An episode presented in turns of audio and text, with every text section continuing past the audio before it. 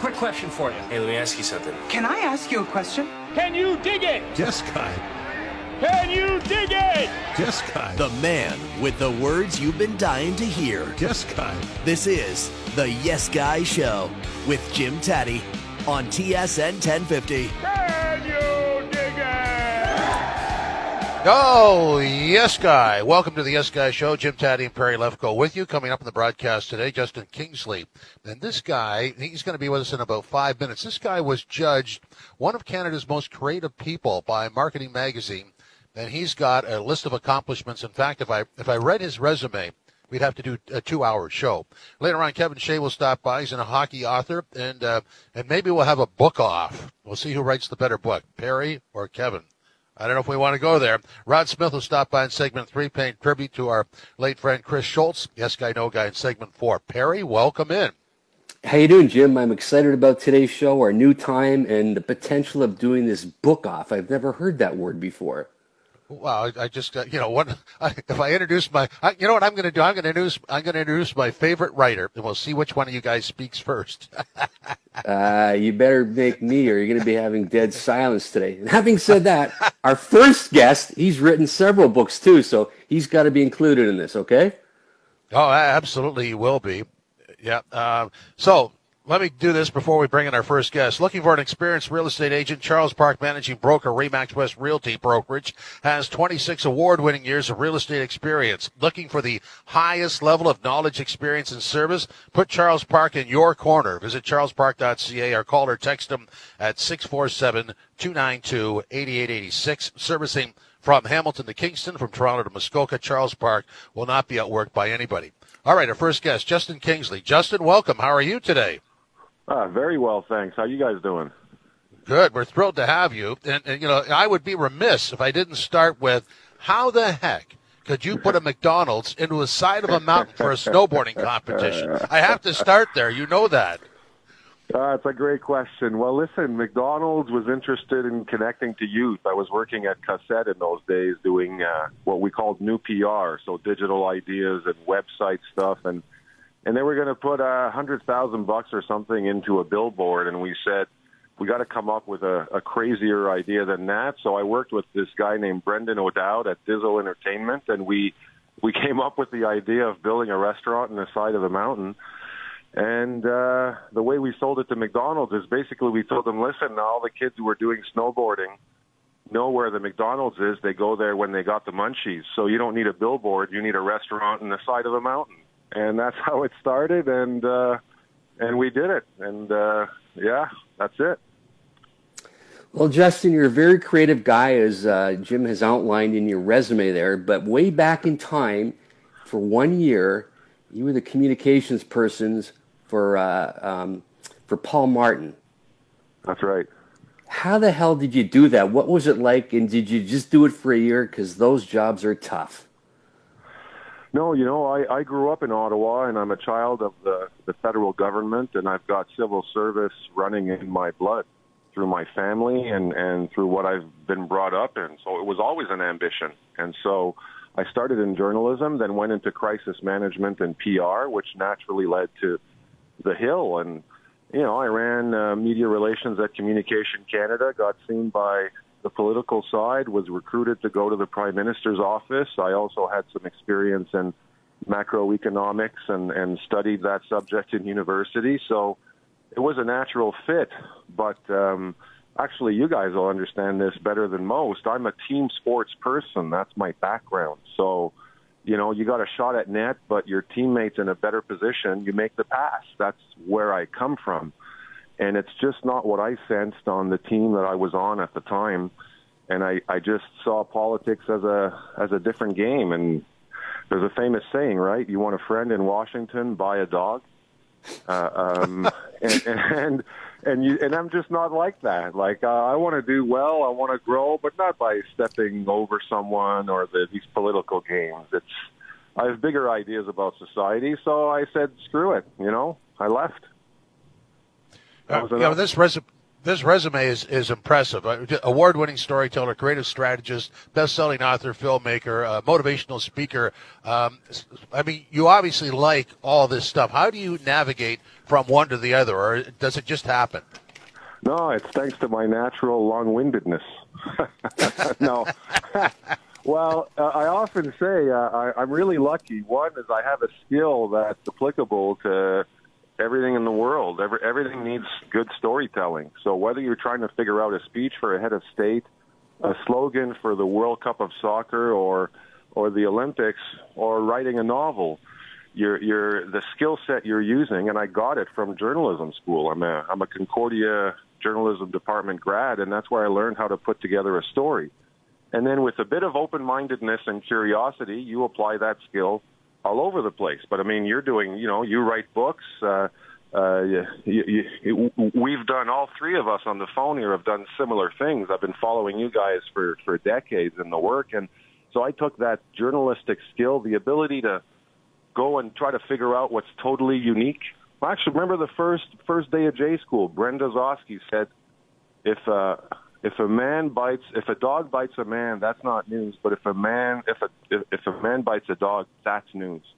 So you start thinking, applying that skill set, and it works for marketing, it works for advertising, it works for books, it works for everything. Right? We got to go get people's attention, and I think journalists are the best attention getters in the world because we're trained, one, to work under pressure, right, and two, you got to write that lead. What's the thing that goes and gets people's attention? And as we go forward in time, well, people's attention span is reduced. So who are the best storytellers in the world? Well, it starts with the three guys on the phone right now. Awesome. Well, I went to uh, Ryerson, and the yeah, journalism cool. instructor said the first day the most misspelled word is accommodate. And I believe he was right about that. So I want to, unfortunately, I didn't graduate from Ryerson because I'm having too much fun. But you did a book with G S P. I had a friend of mine, Stephen Wong, who who did a documentary about uh, G S P. It was called The Striking Truth. Yours was called The Way of the Fight.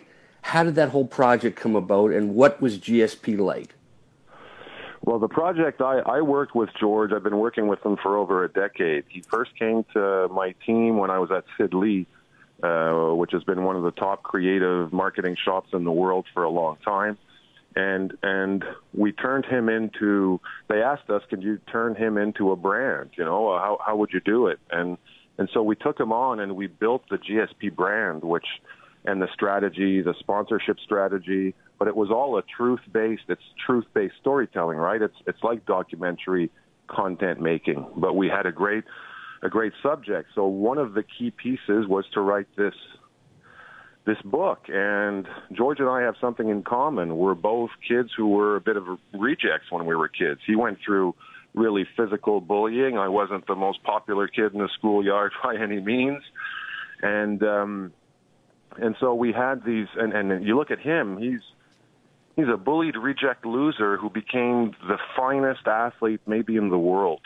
So the purpose of the book was to tell the stories that helped him invent himself and turn himself into this greatest version of the person that he could be, so that hopefully other people will read it at any age and, and and invent their own lives based on who they are. So, I mean, that that was it. I, I we, we both thought it was a bit early for a guy to just write a life story, and, you know, he was thirty-one years old at the time, so we said, why don't we write something that we tell the story of the greatest lessons of your life? And that's how the book is structured. It's structured like five rounds of a fight, or or the, the path of the fighter, right, where you start on the ground, then you transition into a standing position, or vice versa. And, um, and yeah, the book did really well in both French and English. It was at the top of the, the bestsellers list, and the nicest thing is when you get teenagers or people writing to you saying, I'd never read a book in my life and and I couldn't put yours down, you know? So I think it was that kind of impact, but that's George. George has this, Georges Saint-Pierre has this superhuman ability to connect and inspire and transform the lives of the people with whom he comes into contact. I'm certainly an example of that. He's helped me believe in myself in ways I didn't even know were possible, and a lot of these accomplishments that we've been talking about are, in a way, thanks to him, because I tried to follow not just his example, but his lessons. And so that's the way of the fight. That was the goal of, of that book. Would you say G S P was arguably the most professional M M A fighter in, in the U F C? Because the U F C, I mean, there's guys that swear all, swear a lot and just do a lot of things that mm-hmm. don't come across the way George did. I'll go further than that. I'll tell you, I, I, I'd say in sport, he's one of the finest professionals in all of sport. And, and every ounce of his energy, physical and mental, goes toward his ultimate goal. He has this uncanny ability to try anything new, test it out, keep what's useful to becoming the greatest mixed martial artist that he could have been and that there's ever been, and the rest is cast aside. And I'll give you a a concrete example. He had a we, he had a gym that we called the Bat Cave because nobody knew about it, and it was where he'd go train for his fights. And I had a key to it, and I'd go train there myself. And and one day I'm going to the bathroom, guys, and I sit down and I look in front of me, and there are dots on the wall.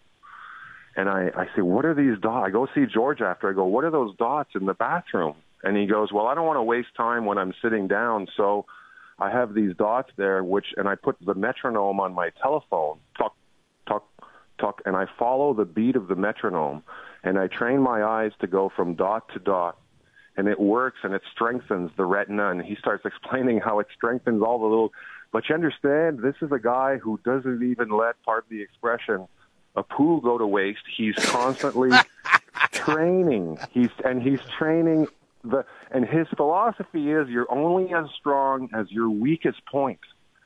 So so you know, like that's that's who he is. It, it's it's never ending, never stopping.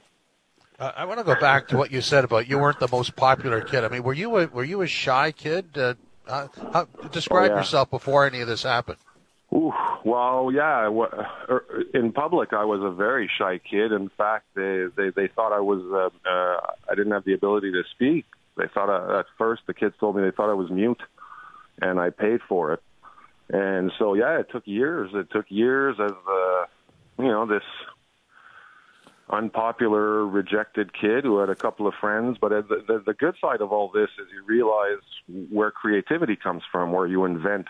You know, we had a summer place, and I'd go into the woods, and I'd pretend I was a, a hero living in the woods. You know, you invent these worlds, and that's, I think, where my creativity comes from. But, yeah, it took a while to break out of it. And then, of course, once you break out of it, you become that annoying kid who's in the theater program, who's the clown, who's in everybody's faces, who's got the, you know, always has a comeback. That, you know, you go from being the shyest kid to being the in-your-face kid because you're going through all these stages of life, and then you're forty-nine years old and you're still not sure. So there you go.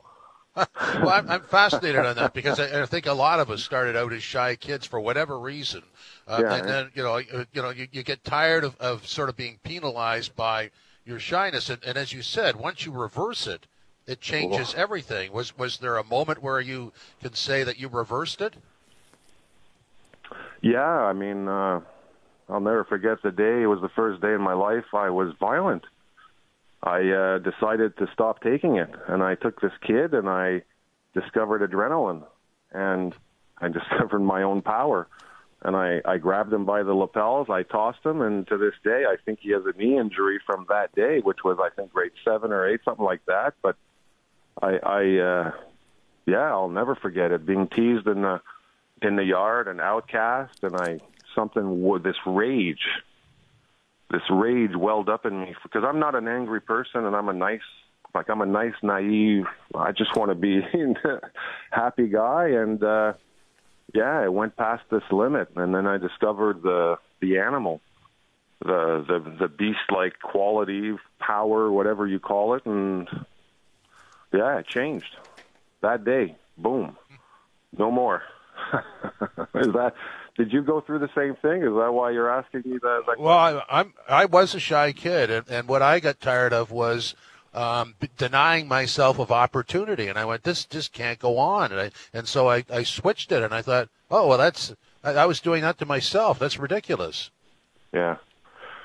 Yeah, you carry this chip on your shoulder. I've I've I've carried it for I carried it for a long time, and, and it well part of it motivates you, right? Because you yeah. you ask yourself, well, why do these people think I'm or treat me like I'm worthless or or whatever these emotions that you have you're going through. Well, in my case, what's good is once I figured out how to fight it, then it became a source of power, of energy, where I say, yeah, keep keep coming at me. I'm just going to put it in what I call my B S tank, which converts to energy, usually on Friday nights, Saturdays, Sundays, you know, when everyone else is resting, you keep doing the work and and all these things. And, uh, yeah, part of it for me has always just been a desire to, to, if you look at those stories we're talking about, I mean, the, the snowboarding thing is, is a bit of a an aside. It was just fun and funky. But, you know, my book about George is about helping people discover the best versions of themselves. My second book was called Weology,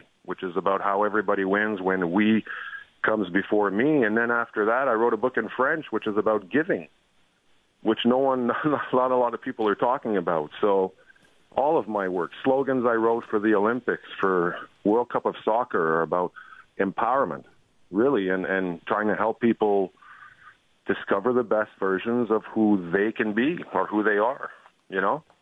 Yeah. It's no, cheesy, is... but yeah.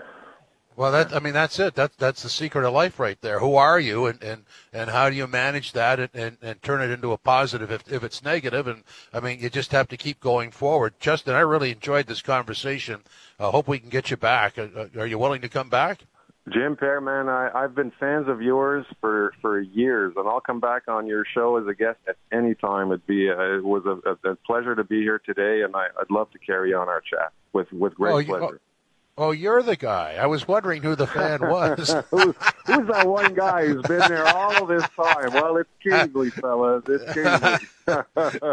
Very nice. Justin, thanks very much. Appreciate it. Thank you, fellas. Have a great weekend. And take you care. Too. Justin Kingsley. If you are an experienced real estate agent looking for a comprehensive value and a distinct advantage, contact Charles Park, managing broker, RE/MAX West Realty Brokerage, offering state-of-the-art technologies with exclusive coaching and mentoring. For a confidential interview, call six four seven, two nine two, eight eight eight six or email charles at remaxwest.net, charles at remaxwest.net. Up next, Kevin Shea. This is Yes Guy, T S N ten fifty, T S N ten fifty dot C A. Now back to... The Yes Guy Show. Yes Guy. On T S N ten fifty.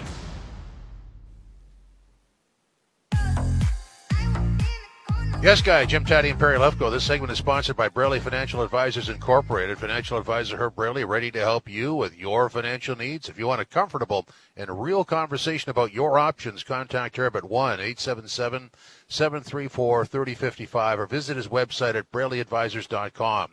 With thirty years of experience, Herb will help you do what you want to do with your money and get it back to you when you need it the most. Financial clarity and comfort with Braley Financial Advisors Incorporated. Next guest, Kevin Shea. Kevin, welcome. How are you today, sir? Hey, I'm doing really well. How are you guys doing? Great. We're doing great. There's there's that radio voice. So now that you've got that radio yes voice, and, and, and you're there, we go. And you're a writer. I, I want to go down. Like I saw a Facebook posting where you had Rodney Dangerfield. So you must have met some beauts along the way. Oh, well, that's for sure. It's it's a fun life. Uh, you know, I worked in the music industry from nineteen eighty-three or eighty-four up until two thousand, and and so you can imagine the width and depth of of artists and characters you meet along the way, from the hardest of rockers and the biggest of stars, you know, Guns N' Roses and Motley Crue, and and and stars like, you know, Kenny Rogers and Whitney Houston, to bands that never did a whole lot but sure were entertaining along the way. And by coincidence, Rodney Dangerfield had a, had a rap record of all things, and was signed to the label where I was working. And so here I was trying to promote Rappin' Rodney to uh, to radio stations across, uh, well, to start with in, in the Ontario region, southern Ontario, and then all of Ontario. And so we had some fun with, with good old Rodney, and boy, was he a character. So I'm always curious when it comes to of all those people you've interviewed, whether it's bands, single individuals, uh, what, aside from Rodney Dangerfield, which I don't know if anything to top that, give me an, another example of some musician who just totally surprised you, either in a good way or in a bad way. Oh, boy, I could pick from so many. I mean, they were so nice. you know, you sometimes you think the, the bigger they are, you know, the more difficult they are. But in fact, I found that for the most part, anything was uh, was uh, opposed to that. So, I mean, Kenny Rogers was a wonderful guy. Whitney Houston, just delightful. Uh, and they were at the top of their game at that particular time. Moving a little bit closer, you know, Don Henley uh, has a bit of a prickly attitude, at least by perception. But he was a wonderful man as well, uh, doing his solo thing amidst uh, the Eagles having a bit of a, a hiatus. Um, just so many, but I think probably my very, very favorite, is a bit surprising, was Weird Al Yankovic. Weird Al and I still are very good friends right now, but Weird Al Yankovic, you know, belied his persona. Al is is probably one of the most intelligent people I've ever met. He's a vegan. He is shy and somewhat reserved. But boy, oh boy, when that uh, radio light goes on, or the T V uh, camera's on, or the or the scribe is in front of him, the Weird Al persona comes out in full force and has some fun. And, and when we used to drive around, he, he told me I could never work him hard enough. Well, that was a challenge that I wanted to pick up. So I'd meet him at his hotel at four thirty or something in the morning, and we would do morning radio and morning T V, and then we'd go on and do newspaper interviews. We'd continue right through until about midnight. And he was uncanny because he would pull these catnaps in between interviews. He would sit in the back seat, and while I was driving from wherever, Q one oh seven Radio to C F T O or wherever it happened to be at that particular time, he had fifteen minutes, could close his eyes, get a good sleep, wake up, feel refreshed, and be right right spot on again. So he was a delightful artist to work with, and one that I, I really treasured my time with him, and we had so much fun at, at the same time. Were you ever around anybody that you may have been nervous to be around or intimidated by? Oh, absolutely. I mean, there were, there were so many of those as well. Um, when I was working at a, a company called Attic Records, we had a, a metal label called Roadrunner. And one of my duties was to write a biography for a band called Deicide. They were from Buffalo originally, but they were living in, in uh, Florida. And one of them had a Nazi uh, sign engraved into his forehead, and you know they they worshiped the devil, and they were mean and nasty, and their lyrics you know, were were uh, homophobic and and uh, and misogynist. And I thought, oh my God, oh my God, what am I doing? And I and I pulled up in the taxi in front of this gated community and went in, and they couldn't have been nicer. I'm sure that they, they believed all the things that they sang about or wrote about, but they couldn't have been nicer to me. Polite, uh, honest, genuine, made me feel very, very comfortable. But boy, oh boy, I, I didn't sleep for a week leading into that one, and it all worked out just fine. Can't say they're my favorite band by any means, but uh, it all worked out just fine, guys. So you've had a rich history in, in music. You've also got a very rich history in hockey. I know you're one of those hockey research guys. Yeah. Um, you used to work for the Hockey Hall of Fame. And you've written a lot of books. So tell me, is there any one book that you've done that really stands out as your favorite? Oh, boy. I, and I've said this before, and I'm sure others have said it too, but it's almost like picking your favorite child. It's really, really difficult. But I'm going to name two, if you don't mind. Um, I was really, really honored to be selected by the, uh, the folks at Maple Leaf Sports and Entertainment to write the official centennial book of the Toronto Maple Leafs, the Toronto Maple Leaf Hockey Club official centennial publication, nineteen seventeen to two thousand seventeen. Really honored, because they could have gone to so many different people with far more marquee value than Kevin Shea had, but uh, I guess they liked what I had done, and, and uh, realized that I was deep into the history of the team, and, and certainly loyal through the years, so I was very pleased with that one. On a completely different note, uh, I wrote a book called Barilko, Without a Trace, and I was really proud of that one, and it actually leans towards my music industry background, if I can veer off for a second. Uh, when I was working at the Hockey Hall of Fame, and, and I st- I'm still there, but uh, when I was there at the time, I, I noticed how many people came into reception and asked to get that famous shot of Bill Barilko scoring the goal on Jerry McNeil. You can see him from behind. It was done by the Turovsky brothers, and, and it's a, a really, you know, well-known shot. And I was surprised how many, so I talked to the, the receptionist, Tyler Wolosewicz, and, and said, would you say that that's the most requested photo he had? And uh, he said, yeah, that one and the Bobby Orr photo would be right up there for sure. He said, you know, somebody really should write the book, and you're the guy, Kevin. I mean, wait, wait a minute. wait a minute, hang on here. And the pieces all fell together. One of the volunteers at the uh, Hockey Hall of Fame at the time was a lady named Ann Klicinich, just happened to be Bill Barilko's sister. She uh, volunteered on a weekly basis with her husband Emil and her son Barry, and uh, they were dear friends of mine, and she was very open with her, her knowledge and her scrapbooks and everything else that there was. But then there's the other side, is the reason that we think about them these days is largely because of the Tragically Hip. And they have a song called fifty Mission Cap, of course, one of the, the, the great songs in in, uh, in Canadian music history, but certainly one of the, the finest songs to do with hockey that has ever been done by a, a pop or rock artist. And so because I had worked at, uh, at Universal Music with the Tragically Hip for a couple of albums, I just thought, hang on here, I'm the guy to write this book. And, and so... Uh, but I thought, you know, he really is known for one goal, and, and it was a dramatic goal, and maybe the most dramatic goal in, in Toronto Maple Leafs history, but it's really important for me to show the man behind the the goal as well. And so I spoke to certainly the Hip and Ann Klicinich, and then I spoke to, you know, he died in a plane crash with his dentist. I spoke to his dentist receptionist who was there at the time, and former neighbors, and I mean, you name it. And and I spoke to them, and, and really, really proud of the work that went into Barilko Without a Trace. Kevin, we're going to have you back, and we're going to try and, and create some sort of a book-off between you and Perry, because you're two writers. You're not supposed to get along, so I hope you're up for that. Hey, I, ad- I admire Perry very much. He does great work, and I'm not saying that just because we're on the show, and, I'm, and I'm lobbying to be back on the, on the show either. Well, well if, I, you're, if you're going to give me that praise, you. Go ahead and say yes, guy. A really good one to end it off. Yes, guy. Good. Good for you. Thanks, Kevin. Appreciate it. Thanks, guys. Thank you. We'll Thanks. Talk to you soon. Bye-bye. The always the always interesting Kevin Shea. Coming up next, Rod Smith. We're going to pay tribute to our uh, late friend Chris Schultz. This segment is sponsored by Braley Financial Advisors Incorporated. Financial advisor Herb Braley, ready to help you with your financial needs. If you want a comfortable and real conversation about your options, contact Herb at one eight seven seven, seven three four, three zero five five or visit his website at braley advisors dot com. With thirty years of experience, Herb will help you do what you want to do with your money and get it back to you when you need it the most. Financial clarity and comfort with Braley Financial Advisors Incorporated. This is Yes Guy, T S N ten fifty. You're listening to The Yes Guy Show. Yes Guy. On T S N ten fifty.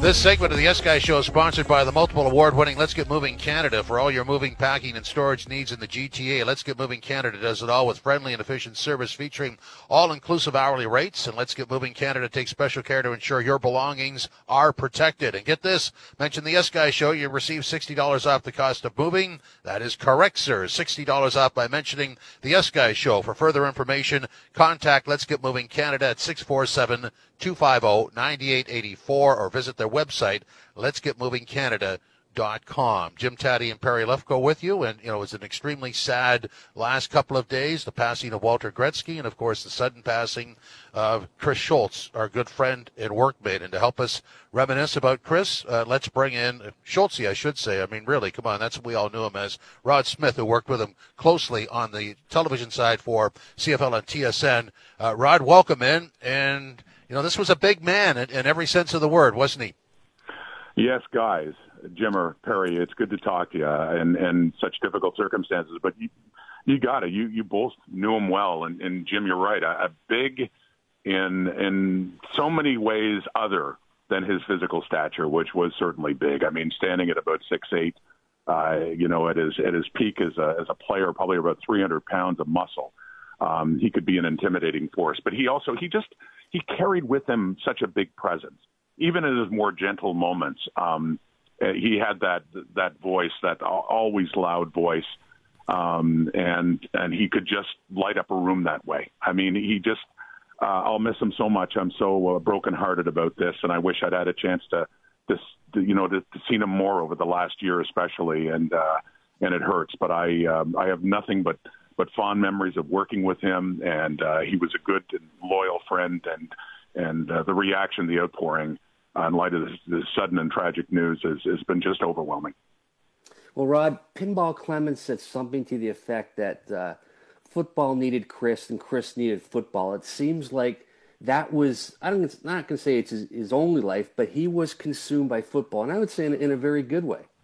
I think so, too. It was his life. He had a football life, Perry, as you know, and a basketball kid, I believe, uh, in, in high school in Burlington before, uh, I think late in high school, moving on to football, getting a scholarship to Arizona, starting as a defensive lineman, moving over to the offensive line, I think, in his senior year before he was drafted by the Dallas Cowboys in nineteen eighty-three. Uh, football through and through. And the one thing with him that I appreciated, because I love the C F L, but you know what? I love the N F L too. And I, I used to hate those arguments about which league is uh, better or more entertaining, um, you know, three down football versus four down. He wouldn't have any of that. He loved the game, and he cherished his time in both the National Football League and then in the C F L too. He was proud of both. He loved covering both. He loved talking about both. Um, and, and, uh, I remember that about him. He was a defender for the game itself, and he didn't get caught up in just one individual league. And, uh, that's one of the many things I treasure about him when we're just even talking about his football knowledge and passion. You know, Schultz, the broadcaster, was, was very unique in my opinion. I enjoyed, I'm sure you did. You, you got it. You would have better stories than I would, but anytime I did a show and I had him on, I loved to ask him a question because I couldn't wait for the answer. And it was a full answer, wasn't it? It really was. And, Jim, he he prepared a lot. If you gave him the chance to know what we were going to talk about, he would make notes. And I understand why he did it. He'd organize his thoughts that way. But you know what? You, as I'm sure you saw, he could be very spontaneous and very good that way because he had so much knowledge and so much opinion. And uh, he, he did have a, a, a very smart approach to the, to the game. I mean, um I, I I enjoyed so much talking to him about everything from, you know, big picture stories, whether we're talking, uh, you know, about quarterbacks in the Canadian Football League. We're talking about, you know, differences with Mike Riley and Bo Levi Mitchell and who he thinks is better. Or if we're talking about, you know, a left tackle and how you set your feet and leverage and, and positioning and, you know, um, dealing with the speed of a rush end and all these other things. I'd love to get technical with him. He would. He would run the gamut. He he he, uh, he loved to talk about all aspects of the game, and especially the emotional side of the game meant a lot to him as well. And um, and you could sense that in everything uh, in everything he did, everything he prepared for. That yes, it's X's and O's, but it's also it's heart. It's uh, you know loyalty to teammates. It's you know backing them up and and uh, and desire and all those other you know more intangible things. But uh, yeah, it was uh, it was a real joy just talking football with him. I found Chris at times to be very intense, particularly as it was coming closer to like the game. He didn't like to be disturbed. Was he like that on the panel as well? Yeah. Oh yeah.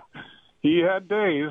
He had, uh, you know, he, he had his moods too. I mean, we all did, but with him, there were, there were certain times when I knew I could push his buttons and other times I knew, you know, sometimes he could just shoot you that look that now is not the time. And he, you know, uh, he had that, he did have an intimidating presence about him. Uh, I wouldn't, um, and yet he could be so playful, like a teddy bear, like a gentle giant that uh, you had to know when it was a good time and, and uh, that you could, uh, you could tease him a bit. You could even mock him uh, just as friends, uh, you know, and joke around with him. But, uh, but you're right. I mean, usually closer to airtime, um, there was more of a serious energy, even though he could suddenly turn that into something quite playful on air. But yeah, he, uh, he, he could run the gamut emotionally. That's for sure. Rod, uh, you know, we all miss him this early into the, uh, the grieving and mourning. Uh, we all miss him and we can all remember all our exchanges. Which one is the lasting? I'm sure they all are, but which one sort of defines him for you? Uh, I'm glad you asked because it has nothing to do with T S N and it has nothing to do with uh, with his Argo days. And I did interview him as a player back in the late eighties and early nineties when I was starting out as a reporter. Um, and, and he always gave good answers, by the way. He always really put a lot of thought into what he said. But for me, I asked him, the local high school here in Scarborough, um, you know, their their team was uh, starting up the program again, and they were doing surprisingly well. They, they had some upsets along the way, and they were going to the Metro East uh Uh, play down or I guess championship um, and um, heavy underdogs. And I don't think they, uh, I don't believe they did win that game. I think they played Birchmount uh, this time with Laurier. But the coach asked me, um, do you think you could, is there any way you could get him, get Chris Schultz to come in and speak to the kids? And I said, I'll certainly ask. And I asked him and uh, He uh, he said, anything for you. So we went, we taped a segment of Risky Business early, um, his N F L pick segment, and then I drove him from the station uh, before my show, had a little gap in time to take him to the school and meet the team. And he wasn't sure in the drive. He was a little, you know, and he certainly wasn't shy, but he was also wondering, you know, what do I say to these kids? Uh, you know, who are they playing? He, you know, he was trying to get up to speed on what they were facing. And um I just said, listen, you just need to go in and say hi. We'll spend a couple of minutes, you know, give them a little pep talk and just say hi. They'll just be impressed to see you and know of your history, and, and that's it. So we go into the school, and uh, the whole team is there. Now, obviously, looking up uh, literally and figuratively at a, at a gentle giant standing in front of them. And uh, I didn't know. I thought he'd just say a couple of words. I did a big spiel and intro, talked about his Dallas, you know, Arizona, Dallas Cowboys, starter for the Cowboys, went to the Argos, uh, you know, you know, great left tackle with the uh, Toronto Argonauts, Grey Cup champion, everything else, and then T S N and our broadcast days.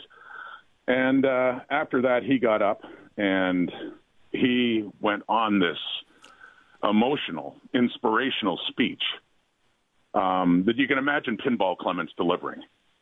I mean, it was, except with Schultz's style and gravelly voice and the clenched fist and talking about commitment and talking about sacrifice and talking about being loyal to your teammates and talking about training and eating right and getting your rest and, and caring and, and believing and all these things. And I'll tell you, I've known him for years, and this, I don't know why it shocked me. It just did. I was just, I was getting chills listening to this. And these kids were just wide-eyed looking at him. And, uh, you know, it, it, it, the kind of thing you just felt like going and running around the block or going and running a couple of miles, doing one hundred push-ups, whatever, because I would have run to a, a brick wall for him at that time, the way. And then, then drove him back, and uh, it was quiet, driving back to the station. They just looked at me and just said, how was that? Do you think that was okay? And I thought, God almighty, are you kidding me? They shouldn't forget that, those kids. I mean, it was... Uh, that that's that's the one thing I'll remember about him more than anything. Rod, that was uh, well done. I know it was difficult for you to, to reminisce for us, but I really appreciate it. Thank you very much. Thanks, Jimmer. Very good to talk to you guys. Thanks. Yeah. Rod Smith, C F L on T S N. This segment of the Yes Guy Show is sponsored by the multiple award-winning Let's Get Moving Canada. For all your moving, packing, and storage needs in the G T A, Let's Get Moving Canada does it all with friendly and efficient service featuring all-inclusive hourly rates. And Let's Get Moving Canada takes special care to ensure your belongings are protected. And get this, mention the Yes Guy Show, receive sixty dollars off the cost of moving. That is correct, sixty dollars off by mentioning the Yes Guy Show. For further information, contact Let's Get Moving Canada at six four seven, two five zero, nine eight eight four or visit their website, lets get moving canada dot com. This is the Yes Guy Show, T S N ten fifty. Now back to the Yes Guy Show. Yes Guy. On T S N ten fifty. Yes Guy. No Guy. Gentlemen, boys and girls, drivers and passengers, time now for the officially sanctioned, all rights reserved, Yes Guy Show edition of Yes Guy, No Guy. Go ahead, sir. Were you surprised the Leafs swept the Oilers? Um, I'm going to say no, Guy, just because after the second game, I thought, you know, I this is like a playoff series, and you keep waiting for the other team to push back, but sometimes they can't. Um, I'm surprised that Edmonton only scored one goal. That is absolutely shocking. Uh, but uh, no, Guy, I'm not surprised they swept the Oilers. How about you? I was a bit surprised because normally if it's a three-game set, say if it was baseball, you'd expect the home team to win one game. The fact that they got swept and it was such a big series, I didn't expect. I, I certainly didn't expect that to happen, and Connor McDavid not to not to get one point. So I was surprised. Okay, yes guy, no guy. Uh, Bryson DeChambeau driving for the green on the P G A Tour at the Palmer is an absolute no go, no guy. Let's do it that way. Um, I don't know how to answer that. No, yeah. I think it's a yes guy. The only problem he's having is he's not getting it in the fairway. He seems to be getting a little left or a little right. But for purposes of watching golf on T V, everybody wants to see him do it. So is he stupid for doing it? Is he an egomaniac? I don't know, but I, I certainly like it. Okay. I, I, I'm not a big fan of it, but... That's like watching uh, something go wrong. This the potential for disaster there is all over the place, and I and I guess you know to see that in a P G A tournament, especially one of this stature, it is kind of weird. But uh, I, I can see what you're saying there. Go ahead, sir. Were you surprised that Alex Ovechkin pitchforking uh, uh, oh. a Boston Bruins player in a very sensitive area was not given a suspension? Uh, yes, guy should have been suspended for that. And I know that people would say, well, you know, what did the guy do to deserve that? And my question would be, uh, whatever he did to deserve that should have been penalized. And, and if it wasn't, then talk to the league about the officiating. But nobody deserves that. So there you go. So, yes, guy, I was surprised that he did not receive a suspension. How about you? Yeah. Uh, the gentleman's name was Trent Federick. He's a Boston Bruins rookie. And I don't care. He pushed Obi a couple times, right, with the stick. Oh, and then oh. Obi just decided to impale him. So I don't care that it's Alex Ovechkin. You just don't do that stuff. They should have given him a suspension. Yeah, absolutely. We agree on that. Yes guy, no guy. Corey Connors wins the Bayhill. Well, I was going to ask you about that, Ray. We're all excited about that because we're from Canada. But I'm going to say no guy. It's very oh. hard to maintain that level of play. Um, so I'm sorry, Canadian golf fans. I know you care about this. We're all emotional. We all care about our Canadian sports heroes. But, um, no, he's not going to win. You may have just opened a new category called Boo Guy. Boo Guy. Well, earlier in the show, we had Poo. I don't know how yeah. that's, that word ever got into a sports show, but it did. So, yeah. okay. If you want to say... How about, um, will Johnny Manziel ever make it to the P G A Tour? Because he said he's going to give himself twelve years for it to happen. Well, we remember who he is in twelve years. No guy. I, you know, I, I was there the day he arrived in Hamilton, and I saw, you know, I saw all that uh, the hype and. and the lack of delivery, so I just, he's an absolute no guy for me. I wish him well. I have no ill feelings, but, you know, I'll see it when I believe it, guy. I think it's a very difficult thing he's trying to do, but he did give himself twelve years, and I bet wow. some some tournament will give him an invitation, let him in there just because it's Johnny Manziel. So I say, if I was a betting man, I would bet yes, it will happen.